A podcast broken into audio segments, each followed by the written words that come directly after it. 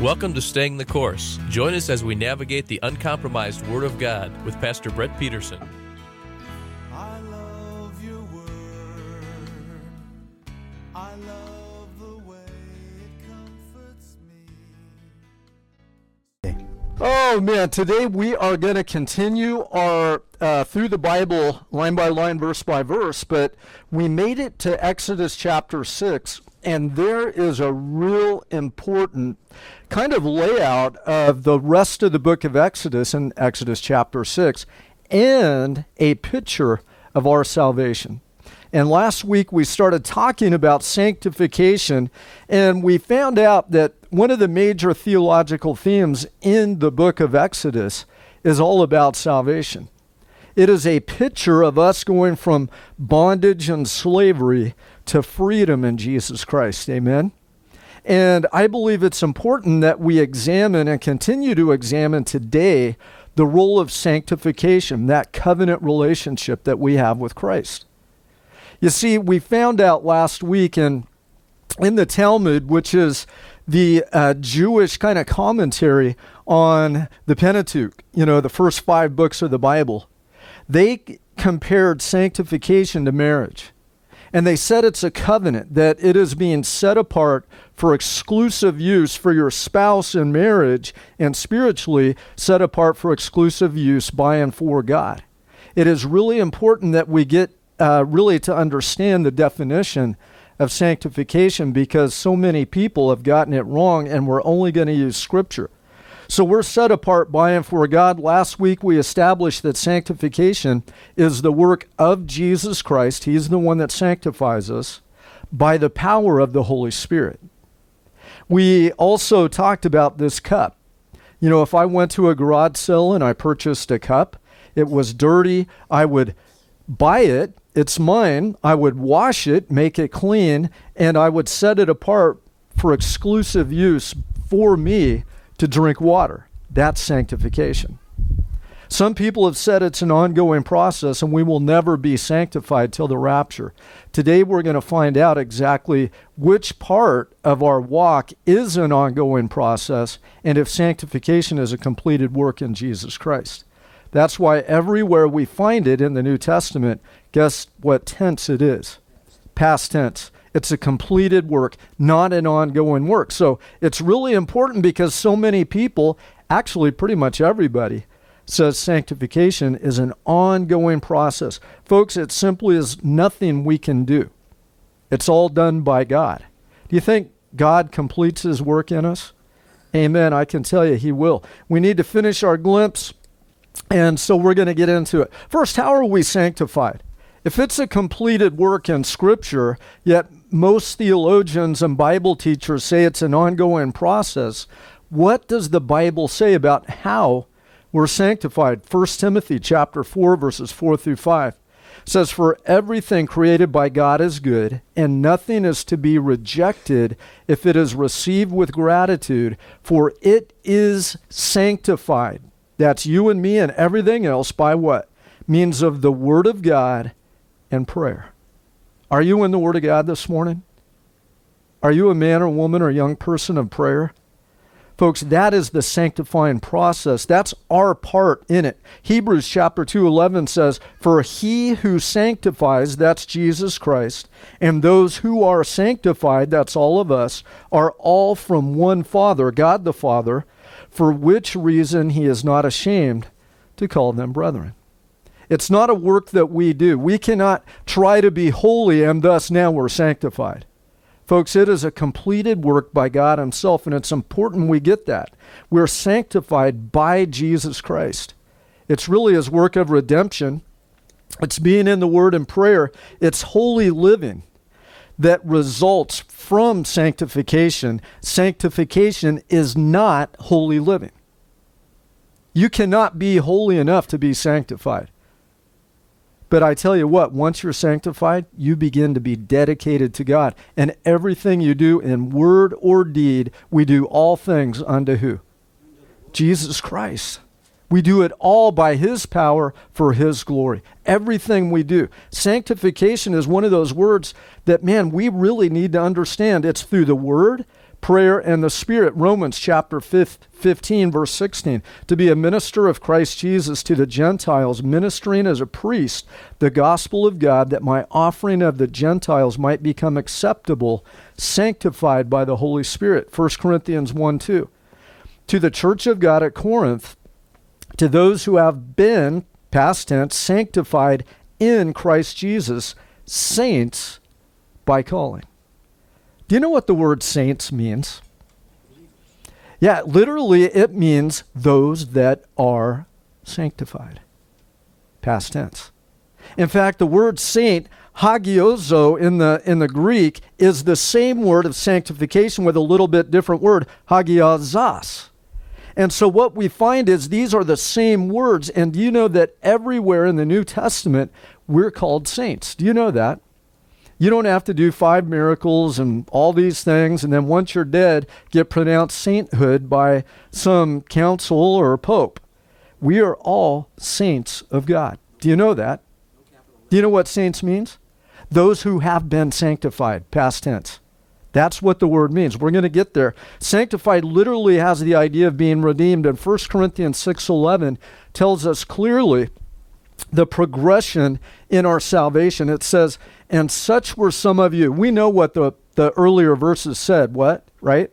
Scoundrels, liars, adulterers, effeminate, homosexuals, all these horrible, sinful people.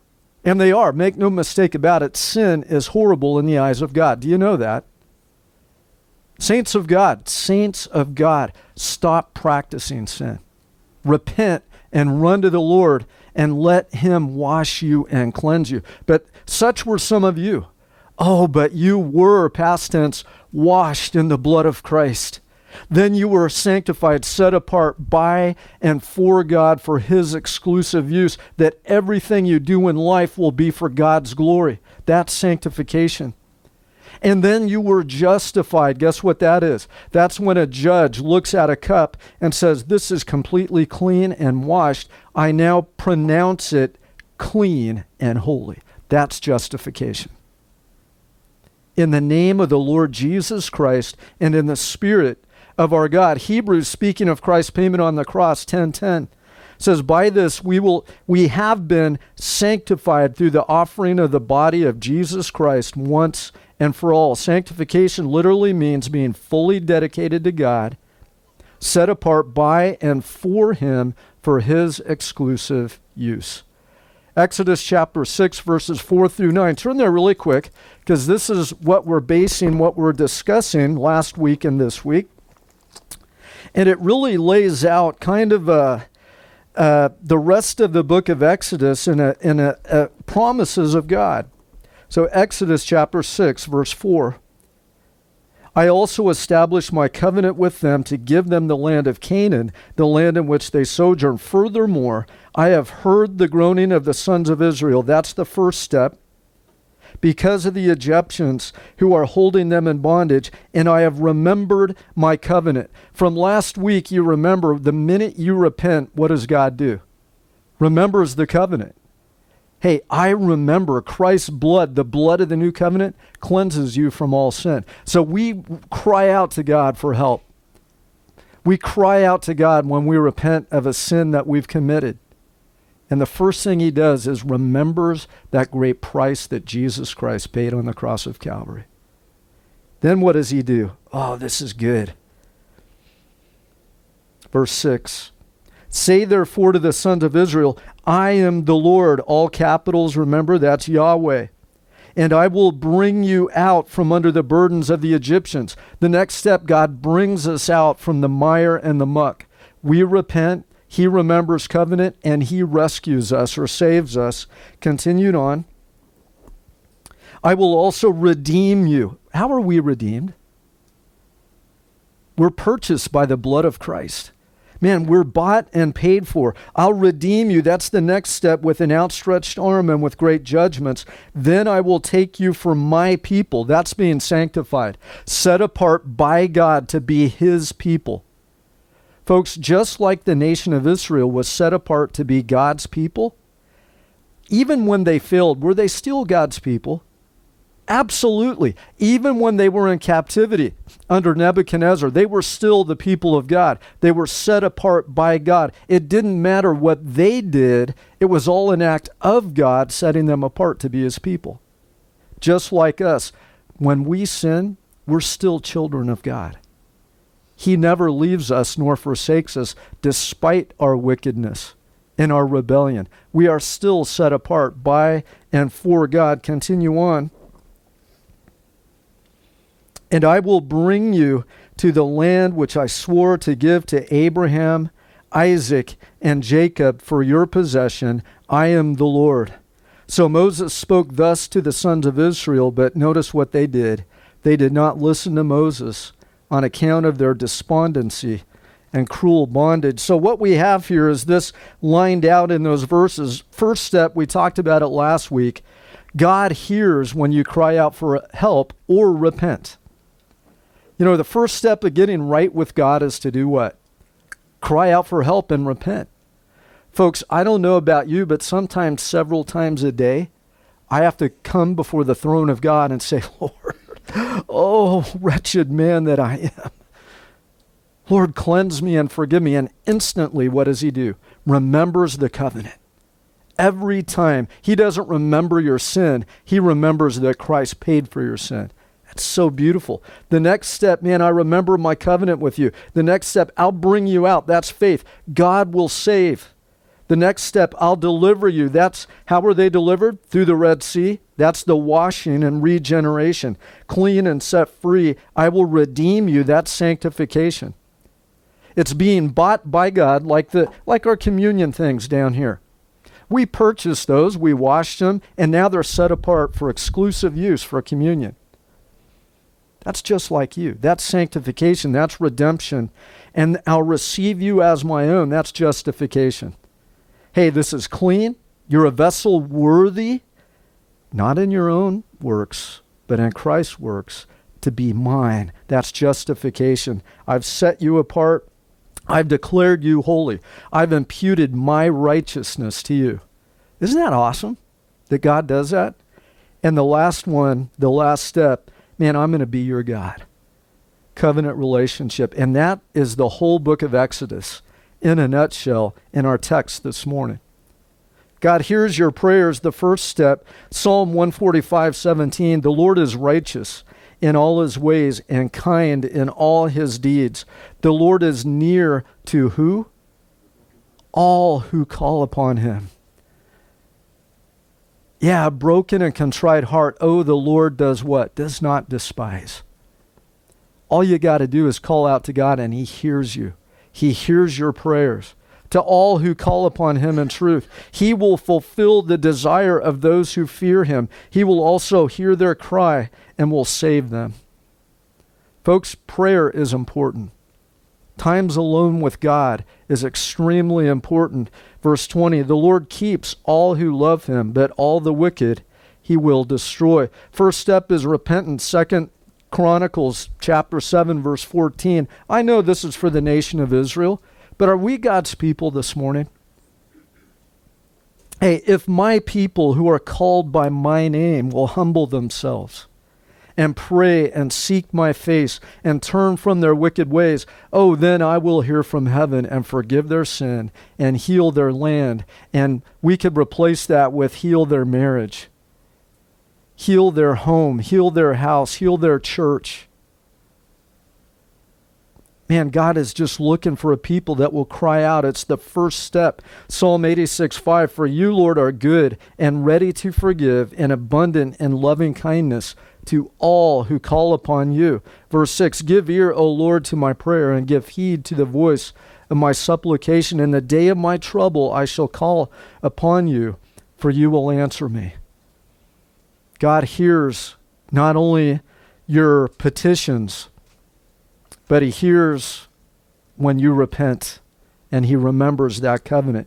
God hears our prayers. 1 John 1:9, if we confess our sins, he is faithful and righteous. He remembers his covenant with us to forgive us our sins and cleanse us from all unrighteousness. When we hear the message, we believe and confess. God remembers that covenant with us. And so the next step is, I remember my covenant with you. And we know the new covenant, right? Christ, when he gave communion, what did he say? 1 Corinthians chapter 11, verse 25. Hey, this is the blood of the new covenant. Do this as often as you drink it in remembrance of me. And communion is all about remembering the covenant relationship that we have through the blood of Jesus Christ. It's super important. The new covenant is the gospel. Turn to Romans chapter 8, starting at verse 31. And we get a glimpse of this new covenant. Romans chapter 8, verse 31. We know the chapter begins with what? Now there is therefore no condemnation for those who are in Christ Jesus. In verse 31, he goes on to say, what shall we say then to these things? If God is for us, who can be against us? He who did not spare his own son, but delivered him over for us all, how will he not also with him freely give us all things? Who will bring a charge against God's elect? God is the one who justifies. Who is the one who condemns? Jesus Christ is he who died, yes, rather was raised, who is at the right hand of God and makes intercession for us. Who will separate us from the love of Christ? Will tribulation or distress or persecution or famine or nakedness or peril or sword? Just as it is written, for your sake we are being put to death all day long. We are considered as sheep to be slaughtered. But in all these things, we overwhelmingly conquer through him who loved us. For I am convinced that neither death, nor life, nor angels, nor principalities, nor things present, nor things to come, nor powers, nor height, nor depth, nor any other created thing will be able to separate us from the love of God, which is in Christ Jesus our Lord. You think that's the gospel in a nutshell? Isn't it good news? It really is all about what happened to the nation of Israel. And that example is written, and we covered it last week, for our instruction. Everything that was written in the Old Testament is important. It was written so that we would learn about the gospel. So the next step is, I will bring you out. Literally, that's faith. God will save you. God hears, he remembers covenant, and he will bring us out. He will deliver you from the trial that you're going through. All you got to do is believe. Romans 10:13 says, for whoever will call on the name of the Lord will be saved. How then will they call on him in whom they have not believed? And how will they believe in him in whom they have not heard? And how will they hear without a preacher? Who did God send to the nation of Israel in Exodus? Moses, right? Who does God send to the lost and hurting world in slavery here today? Just you pastors, right? No, all of us. Man, we become like Moses to a lost and hurting world. We must, folks, go out and declare the good news of Jesus Christ to a lost and hurting and enslaved world. How will they believe if they don't hear? They will not. Verse 15. And how will they preach unless they are sent? Just as it is written, how beautiful are the feet of those who bring good news of good things. However, they did not all heed the good news. For Isaiah says, Lord, who has believed our report? So faith, believing in God, trusting that God is the one who saves, comes through hearing, and hearing by the word of Christ. Folks, it's important that we become ambassadors of Christ. Faith results in leaving the world behind, being washed, and proceeding to the next step. Faith brings us to Jesus. Hebrews 10:22 says, let us draw near with a sincere heart, full assurance of faith, having our hearts sprinkled clean from an evil conscience, and our bodies washed with pure water. Do you know it took faith for the children of Israel to leave Egypt? In fact, in Hebrews chapter 11, verse 29, it says, by faith they passed through the Red Sea, as though they were passing through a dry land, and the Egyptians, when they attempted it, were drowned. Faith allows us to be washed and set free from the chains of sin. Once Israel passed through the Red Sea, guess what? They were cleansed symbolically, and they became God's people set apart. But what happened to them? They wanted to go back to Egypt. Yeah, for 40 years, even though they were saved, they were washed, they were set apart, sanctified, they became God's people, even during that 40 years of wandering in the wilderness. But for 40 years, they wandered in the wilderness. Guess what? When Joshua took them across the Jordan, they became what? Completely justified God's people. It's all an example of our salvation. Many Christians, they go through the Red Sea, they get baptized, they believe, they become set apart, but the rest of their Christian journey is in the wilderness. They feel far from God, and they always want to go back to Egypt. And they always look at their past and say how great it was when there's something so much better right on the other side of the Jordan River. Folks, they weren't saved at the Jordan River. They were already set apart and God's people when they crossed the Red Sea. They were God's people when they wandered in the wilderness for 40 years. What was it? The discipline of God. Just as in Hebrews it tells us, those whom God loves, he does what? Disciplines. That's why we fear God and we stay on the narrow path. So what we have is we're here. God remembers covenant. We have faith that God will save us. He delivers us or washes us as we go through the Red Sea. And that's kind of really interesting because Galatians chapter 5 verse 1 says, "It was for freedom that Christ set us free. Therefore keep standing firm and do not be subject again to the yoke of slavery." Isn't that what Israel wanted to do? In the wilderness? Man, we're tired of this heavenly food that you're feeding us. Man, God, you're supernaturally giving us manna from heaven. It's so awesome at first. But finally, they're wandering and they say, man, we want to go back to our slavery in Egypt. And so many Christians just are exactly like that. They're free in Christ, but they don't stand firm in their freedom. They want to go back to the yoke of slavery, to whatever it was that held them in bondage. We're set free in Christ and washed by the blood. 1 John 1:7 says, "But if we walk in the light, as he himself is in the light, we have fellowship with one another, and the blood of Jesus, his son, cleanses us from all sin." I don't know about you, but I need cleansed. I need washed. Almost every day I get stained from the evil in the world that's all around us. Even driving down the freeway and seeing a billboard or hearing something on the news, there's evil all around us. We need that washing of the Holy Spirit and regeneration. The next verse, verse 8 says, "If we say that we have no sin, we're deceiving ourselves, and the truth is not in us." Folks, the fact is we all fail God, but the other fact is we belong to him. And he's the one that washes us and cleanses us. 1 John 1:9 again, "If we confess our sins, he's faithful and righteous to forgive us and cleanse us from all unrighteousness." As soon as they passed through the Red Sea, they were set apart by God to be his people. So even though the children of Israel would end up wandering for 40 years, it's all a picture of sanctification. They were still God's people. 1 Corinthians 10:1 says, "For I do not want you to be unaware, brethren, that our fathers were all under the cloud and all passed through the sea," the Red Sea, "and all were baptized into Moses in the cloud and in the sea." Were they literally baptized? No, they didn't even get wet. But God, through that baptism, that symbol of baptism, brought them in to be set apart by and for him. They became God's people and all ate the same spiritual food. Do we eat the same spiritual food?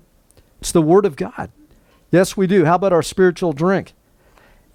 Next verse, "And all drank the same spiritual drink, for they were drinking from a spiritual rock which followed them, and the rock was Jesus Christ." Do you think it was an example of our salvation? Absolutely. It was a picture of what happens to us. It was exactly that. Exodus 15:2, man, it gets even clearer, because later in Exodus, they say, "The Lord is my strength and my song. He has become my salvation." Does Jesus do that for us? Absolutely. In your loving kindness, Exodus 15:13, you have led the people who you have redeemed. Who redeems us?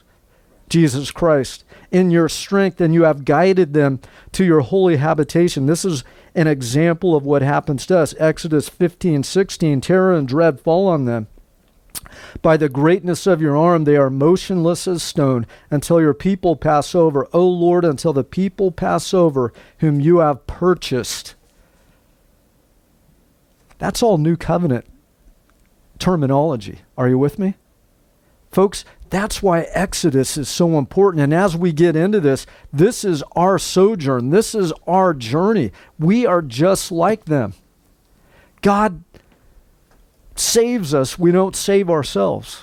That's the good news of the gospel of Jesus Christ. So what do we have? We hear, he remembers, we repent, he brings out faith, he delivers us, washes us, and the next, I redeem you, I purchase you, you're sanctified, you're set apart by and for God, and I'll receive you just as my own, and I'll be your God. So what do we have? They went from literally Goshen and Ramses, way on the upper left there, to Succoth, and they went through that little bit of wilderness, the wilderness of the Red Sea, but that's where they came to the place where they crossed the Red Sea. I believe that's the place. They've seen some chariot wheels and, you know, coral growth around that. So that's where they crossed. It was a miraculous crossing, and it's an example of our salvation through Jesus Christ. First, they were in slavery and bondage in Egypt. You see it there. They were convicted, they repented, and they believed. First step in being a born-again Christian. Then they believed God would save them, so they followed Moses all the way to the Red Sea. What happened at the Red Sea? Man, Pharaoh's army was right behind them. They were about to be destroyed. God supernaturally parted the sea, and they crossed, and we just read that's the example of water baptism, of being washed in the blood of Christ, born again by the Spirit, spiritually, and they crossed over. When they did that, they were set apart by and for God, sanctification.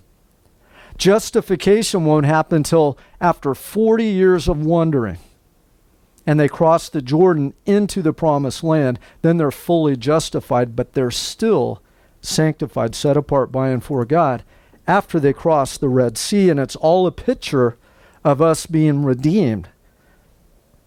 In the Hebrew, that word means to purchase, pay ransom for. It's the idea of the kinsman redeemer. Who's our kinsman redeemer? Jesus Christ. In the Greek, it's lutro, to purchase, pay for, or ransom. We're bought and set apart by and for God. And that example of a cup, you know, I don't know about you, but would you drink out of this cup? Could I declare this clean? If I did, I would be what? A liar. Do you know justification is when God declares you clean and holy? So is God a liar? Oh, no. Oh, no. If I buy this cup, guess whose cup this is? It's mine. No matter how dirty it is, it's still my cup. And then if I wash this cup, I was going to have water and everything, but if I really wash it, no, I can't really wash it right here. Anyway, pretend like it's really crystal clear clean.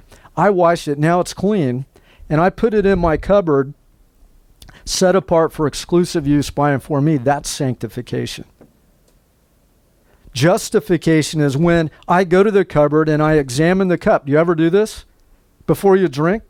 I do. Every cup, man, I'll pull it out of the cupboard and say, it got a little dirty in there. Is it still my cup? Is it still sanctified? Oh, yeah, it's set apart, exclusive use, but it's not justified. Oh, I need to wash it again. It got dirty. It got dusty. How many times do we need to get washed, justified? A lot. A lot. Every time we sin, guess what? Are we still sanctified? Absolutely. Isn't that amazing? I don't know about you, but I wonder why every theologian says sanctification is a process. You are not sanctified, yet the Bible, every time it talks about it, says you were sanctified, past tense, completed work in Christ. All it means is, guess what? Man, you are His. No one's going to take you out of His hands. No matter how dirty our communion stuff gets, guess what? It's still sanctified. It's still set apart for our use for communion. Oh, but I need to justify it again. I need to wash it again and then say, oh yeah, holy and clean. The minute we repent, we become completely, what does the song say? White as snow. Though our sin be like scarlet, the blood of Christ cleanses us and makes us white as snow every time, completely justified. So we need to press on quickly. It's really important to know this. Acts 26:18 says that they may receive forgiveness of sins, the inheritance among them, which are sanctified by what? By faith, not by you becoming more like Christ. That's transformation. That's a different theological term, and that is a process.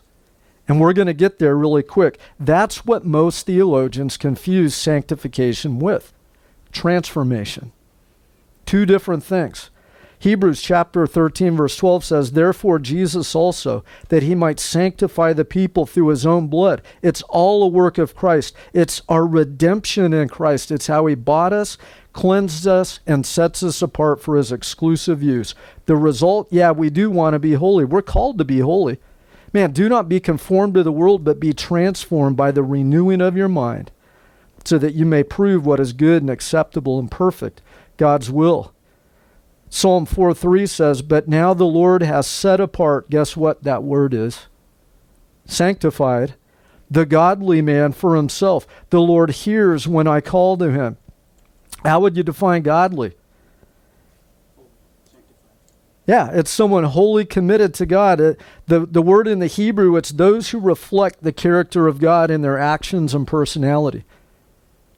Folks, can you still be a sinner and be a godly man or woman? Absolutely. Because most of the time we're reflecting God's character. We're becoming more like Christ. Guess what that's called? Not sanctification. That's transformation. That's in the Greek metamorpho. We get the term what? Metamorphosis. To change from one thing to another. To be godly, it denotes to share a personal relationship with the Lord in all those verses, the state of fully trusting God. Most importantly, it signifies the nature of those who are specifically set apart by God. And the minute you come to faith in Jesus Christ, guess what? You become his kid.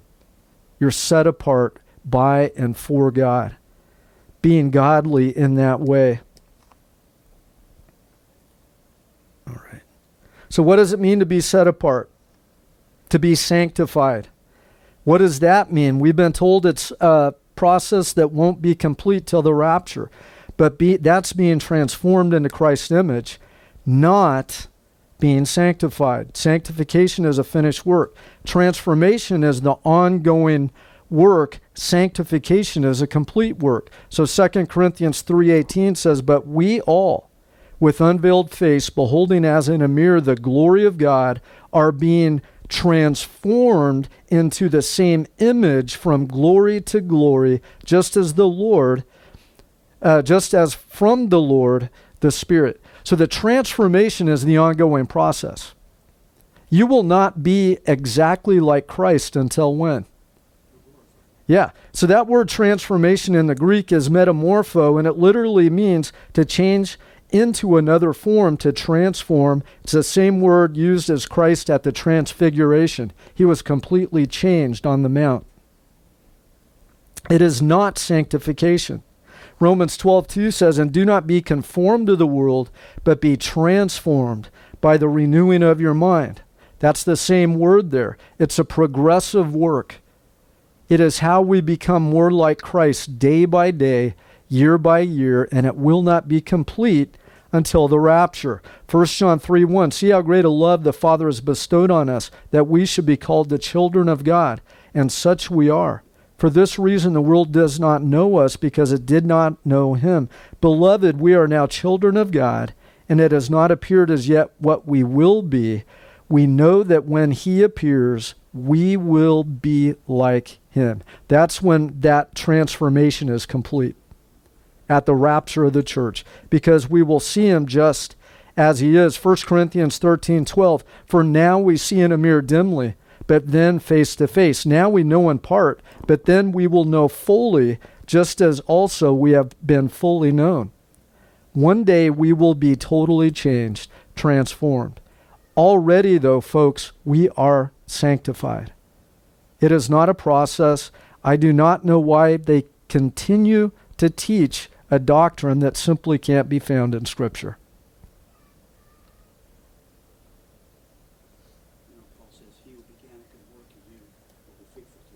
Exactly. Amen. Every Christian is called a saint in the New Testament. Let's examine that word. I told you already, but here's a few examples. Philippians 4:22. All the saints greet you, especially those of Caesar's household. Do you think Paul was like doing a dig on Caesar there? Man, the Romans were beginning to persecute Christians, and he said, hey, guess what? Some of Caesar's family, they're saved. Isn't that awesome? Oh, I like Paul. You know, he's just great. Church is all about equipping the saints. That's why we have church. Folks, it's not for people to come and get saved, even though that occurs. It's for you to come, get equipped, and go out and save people.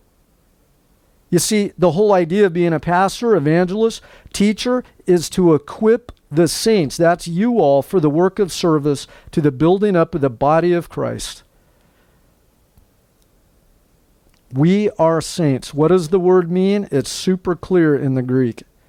It literally means, by the way, it's the same word as sanctified, but a little different ending. Saints means hagios. Sanctified is hagiazo. Same root word. The most holy thing, to be pure, clean, ceremonially or morally clean, including the idea of deserved respect, reverence, holy, set apart, sanctified, consecrated, saint. Are you set apart by God today? Absolutely. Does it have anything to do with your righteousness? No way. Sanctification is a completed work done by God that makes us his. That's the assurance of our salvation. Man, you're not going to lose your salvation. Israel, no matter how they failed God, they never were not God's people. Does that make sense? Yeah, even now, they're still God's people, even though they're, fully away from that. An object or person wholly set apart and dedicated for service to God. That's what that word saints means. Folks, we're already called saints. It literally means one who is sanctified. Past tense. Transformation is a process. Sanctification is a finished work. And who transforms us, by the way? God does.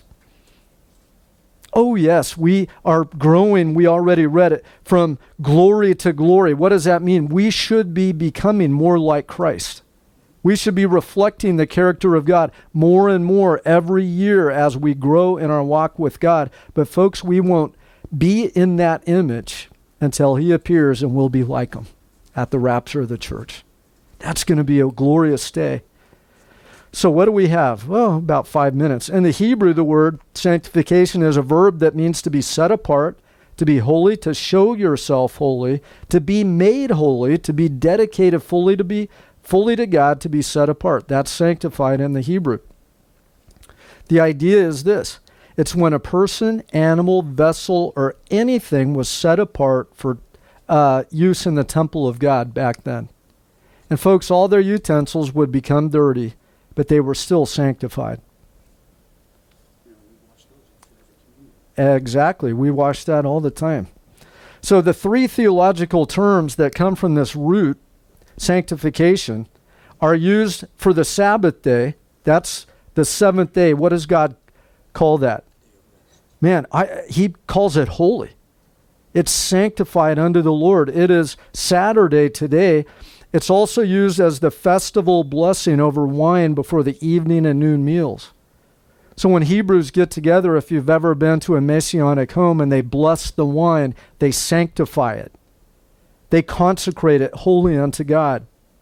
In the Talmud, it's used for the sanctity of marriage. In fact, the same word, sanctification, and we talked about it last week, is used for a man and a woman who come together in marriage. That word, sanctification, is exactly the covenant relationship they have. It is complete. It's dedicated fully for exclusive use for their spouse. Their body cannot be used by anything else, and that's in the Talmud. It's not a process, it's the result of redemption. If you are devoted to God entirely this morning, you are sanctified. Doesn't matter how good you are, doesn't matter how you fail or don't fail God, you're still His. Set apart. In the Greek, it's to make holy, sanctify, to make clean, render pure, to separate from profane things, and dedicated to God entirely. If you're a true child of God, I don't care how you fail God, if you're dedicated to Him, you're sanctified. It comes down to that.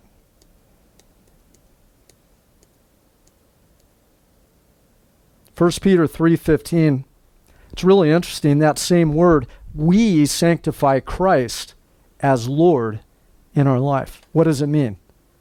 We set Him apart for us to be our exclusive Lord. You think that's a completed work? Absolutely, the minute you believe. So we sanctify Christ as Lord. He sanctifies us as joint heirs, holy in His sight.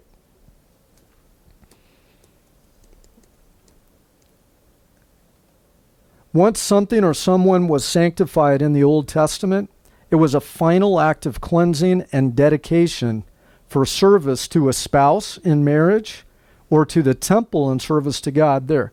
That word was a completed work. No matter how much they would get dirty, they were still set apart by and for God. I think it's important. My definition, you've heard it before, it's to be set apart for exclusive use by and for God. Does that reflect who you are? Is your life set apart by and for God to be used by Him, to glorify Him in all things that you do?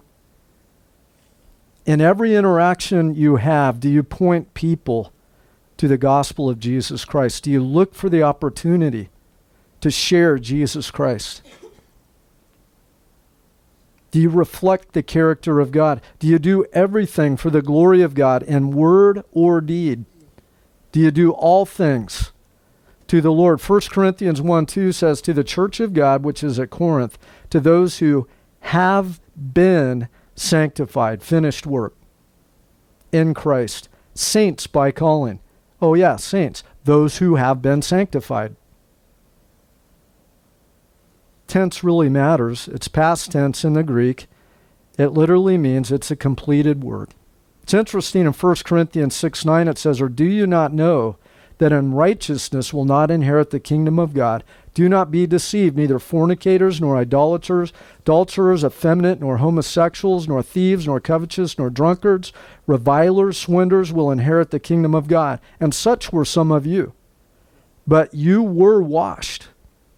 Oh, and then you were set apart, sanctified for exclusive use by and for God, past tense, and then you were pronounced clean, justified, and you entered into a holy covenant relationship with God. That happens at salvation, right? Yeah. Amen. Folks, this morning, God is looking for a people that are truly set apart by and for Him. We read at the beginning that everything in this world is good if you receive it with what? Thanksgiving. And sanctify it by what? The Word of God and prayer. If there's one thing that we are compelled to do in this covenant relationship with God, it's to be in the Word of God and prayer.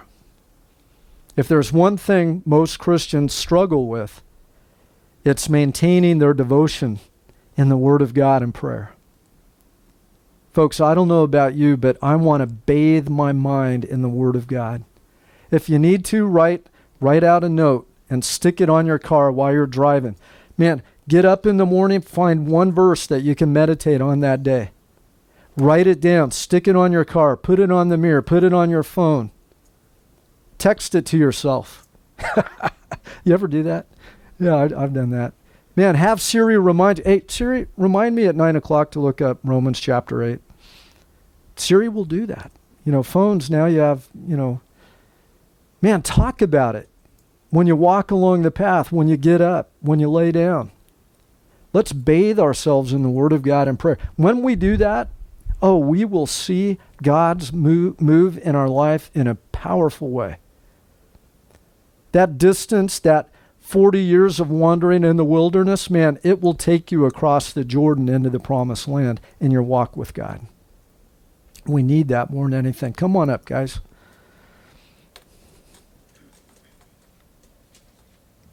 While they're coming up, those three things are the foundation for our salvation. This is the order that God put those in the book of Corinthians that we just read.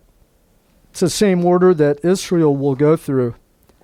As they leave Egypt, they're washed, Red Sea, it's a symbol.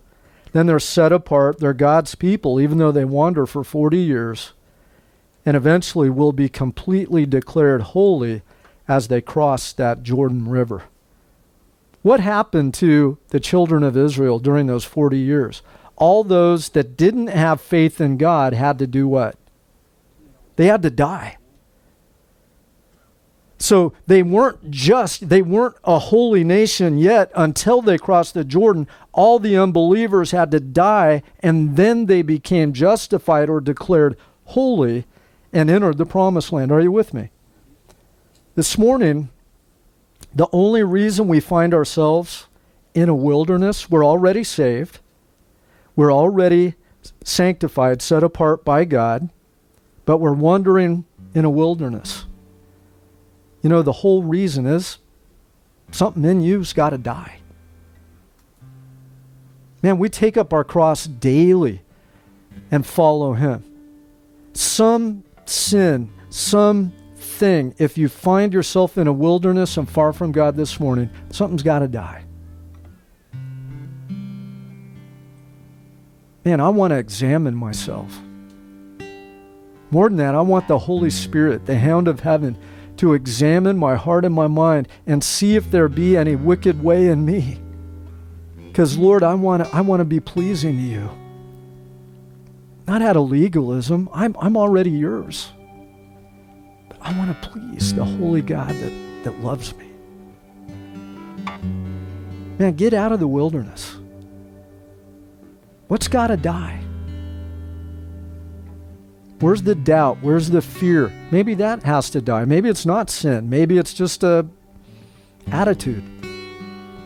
All I know is once all those people died in the 40 years of wandering in the wilderness, then God could take them into the promised land. Folks, we can have that here. We can experience the presence and the joy of God here. I need that. During this next song, let's really worship the Lord. Do you know the ones who had to die? The whole reason they didn't go into the promised land was one thing. It wasn't sin. What was it?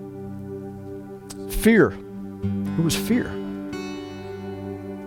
Man, two of those spies that went into the land, Joe and I were talking about this before the service. They said, yeah, man, even though there's giants in the land, with God on our side, we can take them. And the rest of the spies said, oh, no way, we can't do it. Fear prevented them from going in. What had to die? The opposite of faith, fear. So this morning, maybe God wants to just say, man, all your fears, precious child of mine, I want to put those on the cross with my son. And I want to bring you into complete faith and fill you with the fruit of my Holy Spirit this morning, a love and a joy and a peace that transcends comprehension. I need that. I need that. Amen. And restores my soul, satisfies my need. Thank you for listening to Staying the Course with Pastor Brett Peterson. If you would like a copy of this message or would like to submit a prayer request or comment, contact us at 949-888-5777 or email us at info@ccbcu.edu. God bless you as you seek and serve Him. Remember, stay the course, and we'll see you next week.